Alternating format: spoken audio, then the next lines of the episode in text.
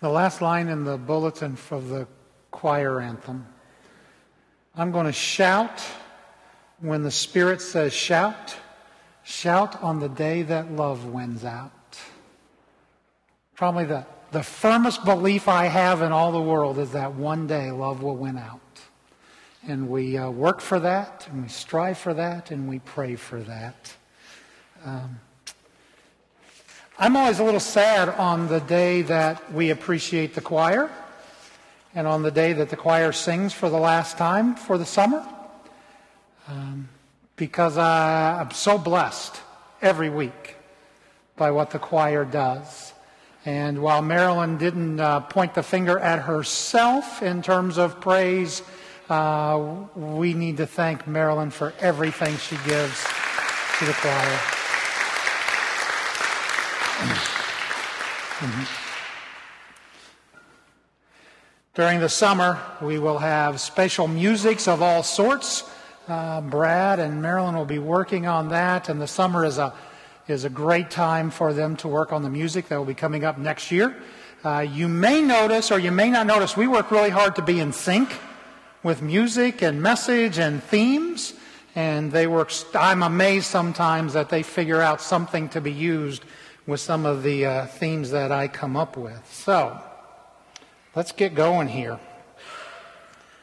Some things are incompatible, correct? Oil and water, orange juice and toothpaste. Some things are incompatible. Cats and baby birds. Me trying to fly and gravity. Some things are incompatible. A banana and a glass of Sprite. Don't believe it? Give it a try. Other things are seemingly incompatible, but you discover that they really get along just fine. Watching the first Star Wars movie, you are convinced that Han Solo and Princess Leia are completely and totally incompatible a princess and a smuggler. But as the movies continued, you discover that in fact they are very compatible indeed. Has anybody here ever eaten a hot dog from the Dirty Dogs kiosk at Home Depot? Are you kidding me? Nobody here has done that or nobody wants to admit it. This is a trip that you need to go on. I usually get a Chicago dog with no tomatoes, and it's delicious. One day, as I was waiting for my Chicago dog, I noticed that on the menu there was a thing called Emily's dog. According to the menu, it is a hot dog lathered with peanut butter. Hmm, that sounds incompatible and a little gross, but also intriguing. So the next time I grilled out at home, I put a hot dog on the grill and spread peanut butter on the bun. I was not expecting much, but I got to tell you, it was amazing. And now it is one of the several ways that I eat hot dogs. It might seem incompatible to some that a lifetime, lifelong diehard, I can take it, I'm a Cubs fan pastor, would be incompatible with a congregation in St. Louis filled with St. Louis Cardinals fans. But I think we get along okay, don't we? Linda has way too much Cardinal stuff in her office, but that's all right. In the first century, actually through all of history before that, it was understood that Jews and non Jews were incompatible. They could not get along. They could not even eat together. They were at odds in all things. From the beginning of their existence, Jewish folks experienced prejudice and hate from their non Jewish neighbors. Their monotheism was foreign to most of the tribes and nations they encountered, and their objections to the religious practices of other tribes set them up to be disliked and disdained. And sadly, anti Semitism has been around since the beginning.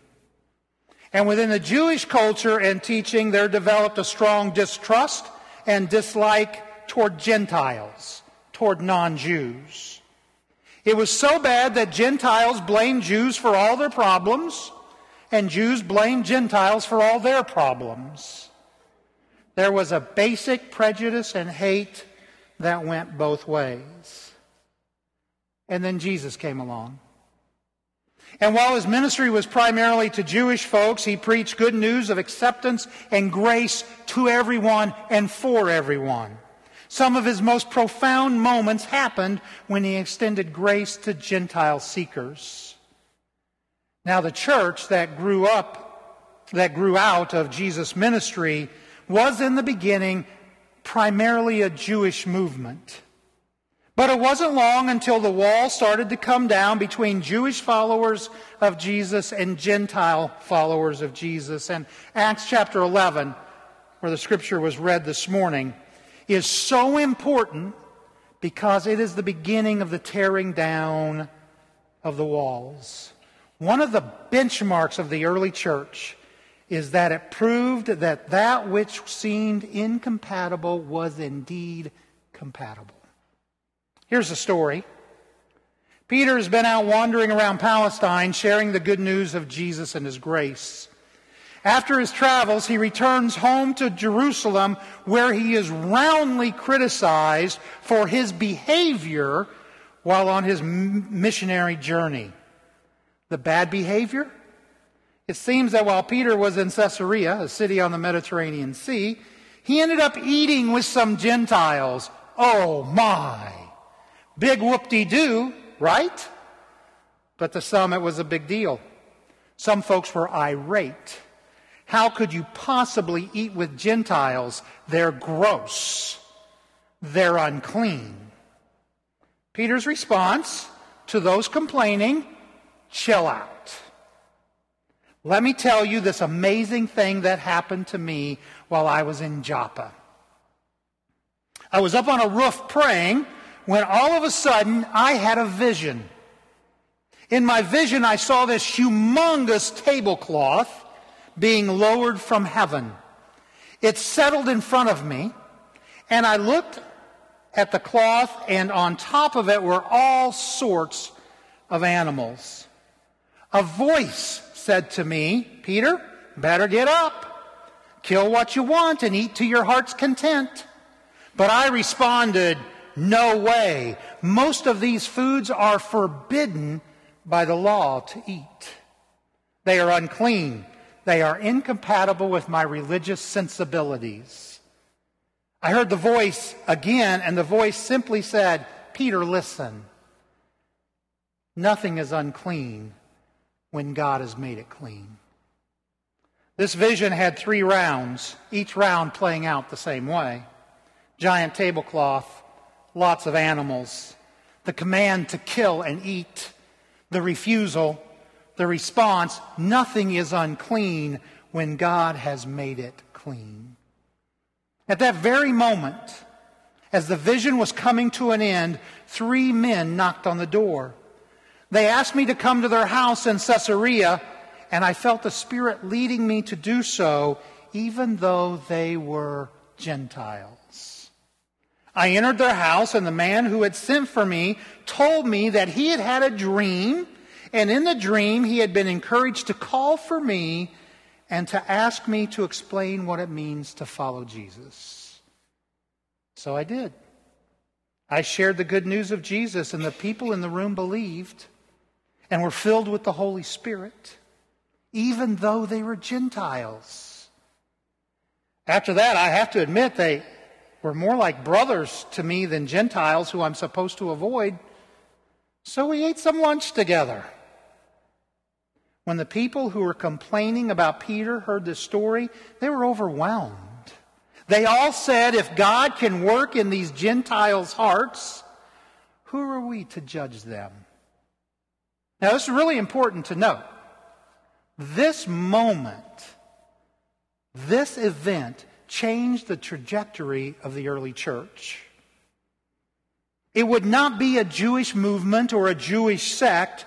It would be recognized as that group of people which take that which seems incompatible and makes them compatible. As Paul would later write, there is neither Jew nor Gentile, there is neither slave nor free, there is neither male or female, for you are all one in Christ Jesus. So cool. Hmm. but I got to tell you, I have obsessed over the nuts and bolts of Peter's vision this entire week. I have scoured commentaries. I have perused Jewish literature trying to understand the weirdness of this vision. It is a tablecloth covered with living animals whose meat would be considered unclean. Peter is commanded to kill the animals on the cloth and eat. Here's my problem. It just seems to me that if I am going to be convinced to change my eating habits, I want the process to be simple and straightforward. I don't want a tablecloth full of living animals that I have to kill, clean, prepare, and eat. That seems like way too much work. See if this doesn't make more sense. When the tablecloth comes down, it is full of unclean animals, but they are all prepared and ready for consumption. There is a plate of fried shrimp and a plate of pulled pork with barbecue sauce on the side, and a plate of crispy frog legs, and a bowl of turtle soup, and a couple of lobsters that are already boiled and ready to eat, and a big old plate full of sausages, some escargot, and some southern fried vulture, and beautifully prepared swordfish, and alligator burgers all ready to eat. The voice says, pick up and eat and be careful not to get grease on your clothes.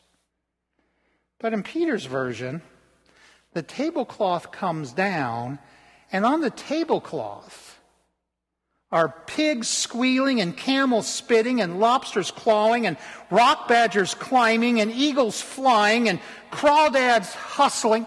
Do you call them crawdads in Missouri? Okay. Crawdads hustling and owls hooting and ravens staring and bats and mice and rats all scurrying around.